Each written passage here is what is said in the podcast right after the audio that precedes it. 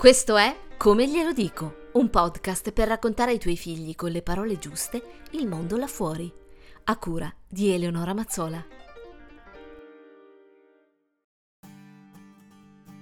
Oggi parliamo di brutte risposte e parolacce.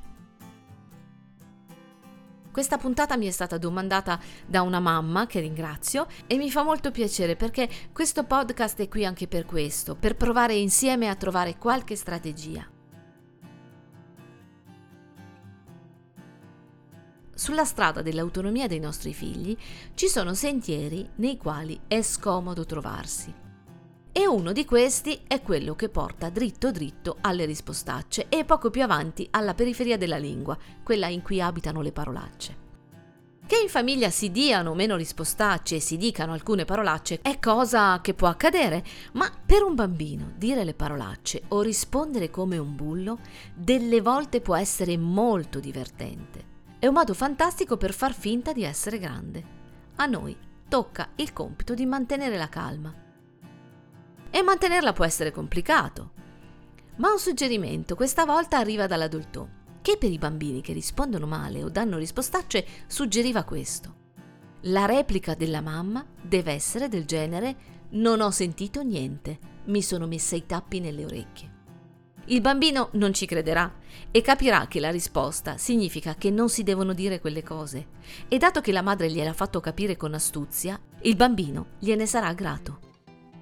Parlare invece di parolacce, qui a come glielo dico, mi fa sorridere, ma è molto interessante la questione e persino alcuni ricercatori americani hanno sentito il bisogno di analizzare le conversazioni su Facebook per determinare se esistesse un nesso tra parolacce e onestà. Il dubbio sembra non essersi ancora sciolto, ma è in aumento da altre ricerche il numero di parolacce che noi adulti diciamo e la questione sta diventando ancora più seria se scorriamo alcuni profili social di politici in carica. In ogni caso, la parolaccia ha più funzioni. Attira, sintetizza, libera. Ma quando a pronunciarla è un bambino che la dice in pubblico, può essere una buona idea sgridarlo sul momento, ma una volta arrivati a casa chiedergli di dirvi tutte le parolacce che conosce. Attenzione, questo passaggio è molto diverso da quel che sembra. Proseguiamo e vediamo dove ci porta. Non saranno moltissime le parolacce che conosce, ma questo creerà l'occasione per fare una cosa. Fare intervenire il padre, che può a questo punto dire: Beh, ma conosci solo queste? Bisognerà che tu ne sappia un po' di più perché a scuola ne servono di nuove. E sempre il padre potrà poi sbizzarrirsi in creative costruzioni, ma, suggerisce l'adulto, ad un certo punto dovrà dire anche qualcosa d'altro. Mettere un limite, un ordine. È quello che fanno i padri. Cito l'adulto. Il padre potrà poi dire, quello che abbiamo fatto è per la scuola. Qui invece devi comportarti come i tuoi genitori, ma quel che conta è che tu le sappia tutte le parolacce e se non sai scriverle ti insegnerò come si scrivono. Il bambino ne sarà molto felice. È dunque permesso, quando si è con gli amici, dire parolacce, perché questo li fa sentire grandi. Ma a casa si vive come a casa, ogni casa, ogni famiglia, secondo il proprio stile.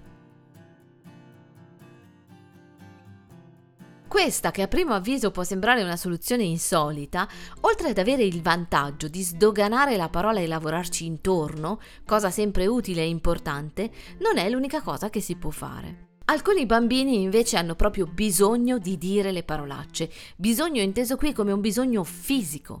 E allora ciò che si può fare è di suggerire al bimbo di andare a dire le parolacce nel posto giusto, con un ti prego, vai a scaricarti nel posto giusto, in bagno. Piccola citazione. La parolaccia è liberatoria, in moltissimi sensi.